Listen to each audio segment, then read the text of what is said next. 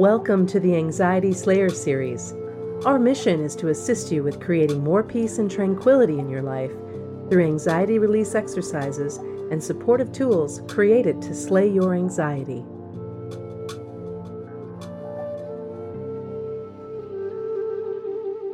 Today's Anxiety Slayer podcast is brought to you by How to Calm Your Fragile Mind.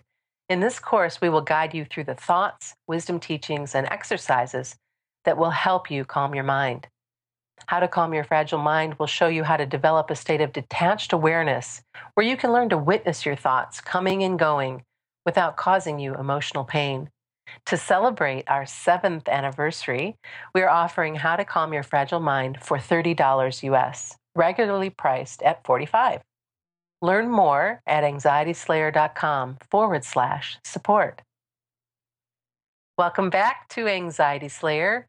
I'm Shann Vander Leek here with my wonderful friend, Ananga Sivyer, and we're celebrating seven years of partnership, seven years of meeting and recording and producing Anxiety Slayer for you and creating digital teachings and calls and all of the things that we love to do to support you. We mix up a potent blend of coaching and storytelling and Ayurveda, guided relaxations, EFT tapping, and so much more we're grateful to have you come back and to listen in and to support us and be with us over all of these years together. Today, Ananga and I are going to be discussing the stigma and shame around anxiety. We had a listener write in to ask us if we'd ever covered this topic, and we realized that we hadn't. And uh, so here we are today to talk about it. Welcome, Ananga. Hi, Shann.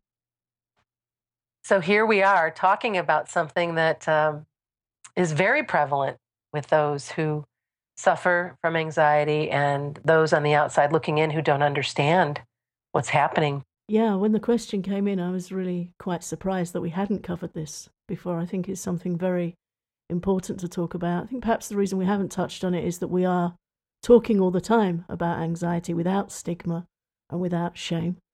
But uh, it's, it's a good topic to cover. and I'm hoping that from our conversation, our listeners will have some ideas of acceptance and ways to talk with friends and family if they're feeling discomfort about speaking about what they're going through. The shame and suffering around anxiety and how to cope in the world with anxiety can sometimes turn out to be so very, very sad and incredibly. And I know you had a conversation with an ambulance crew member where you learned some information. I'd love for you to, to share a little bit about that. Yeah, I was speaking to somebody in the summer.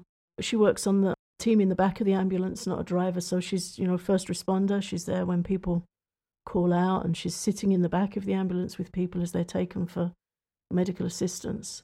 And she asked me what I did. So I told her about Anxiety Slayer. And then she, I asked her what she did, and she shared with me her work. And she said, You people are really needed. 25% of our call outs are for panic attacks.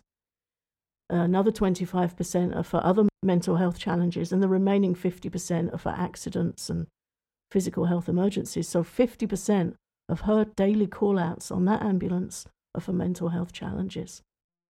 Was that surprising to you at the time? Um, I think it was surprising how how high it was, that it was 50 50. I, I would have anticipated it not to be quite that high. But where my mind immediately went, and we had a further conversation about it, was that that means one in four people that she attends to are people who are phoning up because they're so physically distressed by stress and anxiety that they're having symptoms that would cause you to call for medical assistance. One in four. That means they're feeling some chest pain, thinking they're having a heart attack, thinking they're having issues with their breathing. And it just struck me that that massive statistic for that level of distress. And it just makes me want to reach out to as many people as possible to help. You know, when we look at these kinds of statistics, when we when you really think about that 50% of these folks calling in for support, that also leads me to think about suicide and, and the most common cause of death for men aged what 20 to, to 49 or 20 to 50 years old in the UK is suicide and I know it's also a leading cause of death in the United States. Yeah, that's what I recently read and again, it's shocking such terrible internal mental suffering of such a large proportion. It's just heartbreaking. So we have to have safe places to talk. And I think for women, we're more inclined to talk, although it still can be extremely difficult and you still need to pick your time and your person to make sure that you're heard. But especially for men, the article that contained the statistic went on to state that, you know, it's the silence around and the stigma, again, as we're talking about stigma today, it's the stigma around this that takes it into a dark, isolated place where people feel that they can't continue. Yeah, and it's been my experience that men tend to stuff things down and excuse the expression, but you know, suck it up or soldier on or get over it or you know, all of those things that we hear in our society and and that's just not possible when you're in a state of deep depression or when you're suffering with, you know, intense anxiety. You also shared that somebody on the world stage who suffers with depression came out to talk about it and Bruce Springsteen has been around for a long, long time. What, what did you learn? Well, there's an article in a UK newspaper here saying that he'd spoken out about depression. I just felt really hopeful that that would speak to his fans and followers. You know, such an internationally known artist. It was a good speaking out, a good breaking down of stigma and shame. And he said that he felt a failure because he'd had that title of being the boss and and now he was speaking about some mental suffering. But I just see it as incredibly brave. It's it's not a failure to speak out and say I've been suffering. It's courageous, and who knows how many people that will help. It seems like there's more and more honesty, more truth, more transparency than than I've seen in my lifetime so far, and I'm grateful. Let's talk about what happens and how how fragile our minds are when things get to be too much? I think what really helped me when I was suffering with anxiety, and I did a workshop in this with a group last Saturday, and, and they said it was also very helpful to them, is when we understand, first of all, that mental pain is real, it's tangible, and it's valid, and it's as deserving of help as physical pain. And we don't have to feel bad if we need support, if we're suffering with our mind. It's very easy for us to feel some conflict because the area of us that's causing us pain, our mind, is also examining itself and having feelings and thoughts about its pain. So it becomes really pretzeled up, really knotted up in a place of great confusion and, and suffering. So sometimes I like to kind of zoom out and look at it with something that sheds a different light on how the mind works. So if you drop a chair on your toe and your toe hurts, you don't feel let down by it because it's causing you pain. Sometimes it hurts like crazy and you have to sit down and take a few deep breaths for a few minutes. But you don't think my toes let me down, or you don't feel any stigma or any shame about that body part causing you pain. And it's the same when a bomb goes off in our mind. We have some trauma, some chemical challenges, some nutritional challenges, whatever we perceive to be a cause. Something has happened, something's gone off in our mind, and our mind's going to feel pain too. It's normal. Doesn't mean we failed, it doesn't mean we're weak, it means we're suffering from pain, which is valid, and there's cause and there's effect. And we might need some mental first aid, some time to heal, and some time for support, additional support. And, and that's okay. Yeah, and, and this is why we need to talk so that people know it's okay. It's okay, and you're entitled to support. When we don't get that support, that's when we start to turn in on ourselves and we start self examining in a negative way and we feel shame and weakness. And then we might feel the need to bury or hide our pain. And we might do that by putting on some big mask of smiling and whizzing around, or we might do it by using substances or misusing prescription medications or whatever we're going to do. There's a burying of the pain and trying to look okay that starts to happen. And that's where we really get into trouble. You mentioned uh, teaching a class last week, and I think you've got some upcoming classes as well. Why don't you tell our listeners about that? Yeah, we have a, a support group now in Rochester, in Kent, which is about half an hour outside of London. There's a high speed connection from North London, and there's connections from Victoria, so it's easily accessible to anyone in the Kent, London area, also Essex area is about half an hour away. And uh, it's a support group running from two to three every Saturday afternoon. We're calling it the Shanti Group because the idea is that it's a safe place to come and talk and receive non judgmental, open hearted support and acceptance to talk with like minded sufferers. And I'll be there as well to offer some support and tips for overcoming anxiety. And you can find details of that at anxietysupportkent.com. Okay. Today's Anxiety Slayer podcast is brought to you by How to Calm Your Fragile Mind. In this course, Ananga and I will guide you through the thoughts, wisdom teachings, and exercises that will help you calm your mind. How to Calm Your Fragile Mind will show you how to develop a state of detached awareness where you can learn to witness your thoughts coming and going without causing you emotional pain. And to celebrate our seventh anniversary as Anxiety Slayers, we're offering How to Calm Your Fragile Mind for $30 US, regularly priced at $45. If this sounds intriguing to you, you can learn more at anxietyslayer.com forward slash support. Welcome back. Here we are talking about the stigma and shame around anxiety. Ananga, let's talk about uh, distress to dysfunction from the trauma course that you have experience with. It's really interesting when you step back and look at how things can affect the mind. You know, we were using the example of a toe with a chair getting dropped on it. So the toe's going to throb and it's going to ache and it's going to have a set of symptoms. So, in a similar way, when the mind's in distress, it has a set of symptoms. Now, in the ideal circumstance, if we've experienced some trauma, we're struggling with anxiety, we're going through some adversity, we would be able to present the symptoms of distress and get support and right ourselves again. That's the ideal. So, distress in behavioral reactions to, to trauma, panic attacks, anxiety, we'll get things like temporary phobic avoidance, keeping away from the things that cause us distress. But notice the word there is temporary. Eventually, it settles and we can go out and deal with things again. We may have some compulsions. We may start counting things to try and bring a sense of order.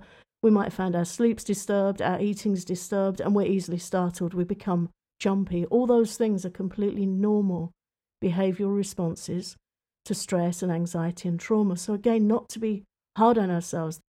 Something big goes off in your mind and heart, it hurts, and these are the symptoms that manifest when we don't have somebody to talk to, when we don't have the support we need, we go over into the realms of deeper mental suffering, which is usually categorized as a dysfunction. It's not a very kindly term, but it means we're not coping well. It means temporary avoidance becomes persistent. We really don't want to interact. We really consistently don't want to go to places that we feel uncomfortable with. Our compulsions may become stronger. We may have some outbursts. We can become reclusive. And we might start self medicating by abusing prescription drugs, energy drinks, alcohol, etc. To me, that means somebody didn't get the help they needed. Right. It doesn't mean they're flawed. It doesn't mean that they are a dysfunctional person. It just means you didn't get the help you needed to be able to heal and get back on track. Yeah, because it's so important to create the space where you can let your mind rest and to do what we know needs to be done to to love yourself up and to understand that we are not our minds. Yeah, when you can step back from the mind and understand you're not your mind, your thinking apparatus is suffering and this really is the subject matter of our how to calm your fragile mind course is to really have some compassionate self understanding. You're not your mind. You're not your thoughts. Your mind is experiencing pain and your thoughts are turbulent and you need and deserve support. And let's talk about your experience with, you know, the the aha moment that you had when you realize that you were not your mind and the growth and, and health and you know everything that's that's come from that. It was um, many years ago when I was about 19. I was suffering with very, very strong anxiety. And I started going to a spiritual discussion group where they would discuss Bhagavad Gita, as we've mentioned on recent podcasts. And one of the teachings in the Bhagavad Gita is, uh, is very strongly emphasized that we're not our minds. And that just helped me really instantly create a rift between my mental suffering and me. Instead of thinking I was going crazy, I was weak, I was, you know, not going to be able to live a, a functional life because I was suffering so much with my thoughts, all of a sudden there was a distance. It was like there was a pane of glass and there was me, And there was my mental suffering on the other side of the glass. And it just gave me space to start reviewing things differently. And it gave space for healing. Instead of feeling like I was drowning in my thoughts, I could go to observing my thoughts. And when you start thinking like that, your whole languaging and your whole experience of your mind and yourself changes. You start saying, My mind is causing me pain. And no matter how great that pain may be, there's still a separation between the mind and the owner of the mind and the perceiver of the mind. It still gives distance to heal, no matter how much you're suffering. Saying, my mind suggests that there's a proprietor, an owner of the mind. When we say my coat, we don't think with a coat. Right. When we say my mind, we have the opportunity to understand that we're not our minds and we're not our thoughts, and we can have some control and some interaction with our thinking apparatus in a, in a healing direction. And that observation comes from our intelligence. And when we give power to our observing intelligence, then we can start creating that distance between pain, looking at the pain, and looking at where we can get help. And that starts to put us in a completely different course. Initially, you get some space and self kindness, some self understanding. And anyone I've ever explained this to immediately drops their shoulders and, and heaves a sigh of relief. It just, it just gives that permission to, to have that distance between the real you mm. and your mental suffering. And then from that point, there's that some inner calm comes, and in that gap, using your intelligence and developing a sense of curiosity, you can start reaching out and looking at books, audio programs, support courses, whatever you feel inclined to, support groups, an anxiety coach, looking for help and looking for support to take yourself further down the line of coming back from dysfunction or distress back to a normal, more peaceful lifestyle. Such a great conversation. We we could talk about this for, for much longer, but um, but our time today has come to an end, and I'm really grateful to our listener for asking us to talk about the stigma and shame around anxiety and to know that there's so much more that we can do to support ourselves and that we are not our mind and that we have a, a beautiful course to support you right now that we are offering as part of our seventh anniversary celebration. So, How to Calm Your Fragile Mind can be found at anxietyslayer.com forward slash support. Check it out. And thank you so much for listening to Anxiety Slayer. Thank you for, if you've been here with us since the beginning, thank you. If you're brand new, thank you. We hope you keep coming back and that you found this episode supportive. Anxiety Slayer has been offering a free podcast for more than six years. Now we want to help you go deeper by providing step by step support on getting the best experience from our favorite tools and techniques for overcoming anxiety. Are you ready to take action against your anxiety? Enroll in the Anxiety Slayer Academy now, and you can get started today. Visit anxietyslayer.com forward slash support.